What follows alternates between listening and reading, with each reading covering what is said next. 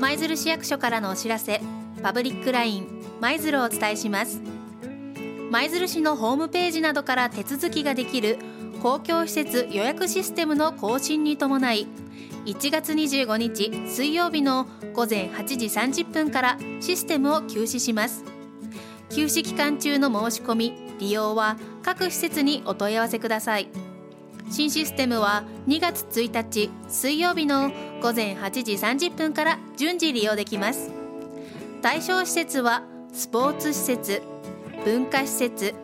各公民館大浦城南会館各コミュニティセンター西駅交流センター林業センターほかです。またシステム変更に伴いこれまでのパスワードが利用できなくなります。利用者には新しい ID とパスワードを先月送付しています。新たに利用される方は各施設にお問い合わせください。次に舞鶴クリーンキャンペーン2017のポスターデザインと標語募集のお知らせです。舞鶴市では産卵ごみのないきれいなまちづくりを進めるため市民事業者行政が一体となって毎年クリーンキャンペーンを実施しています。ポスターデザインや標語はこのクリーンキャンペーンへの参加の呼びかけや環境啓発に活用します。ポスターデザインは絵の具やクレヨンなどをご使用ください。また標語は20文字程度でいずれも環境美化をテーマに作成してください。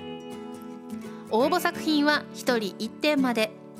対象は舞鶴市内に在住か通勤通学している方です。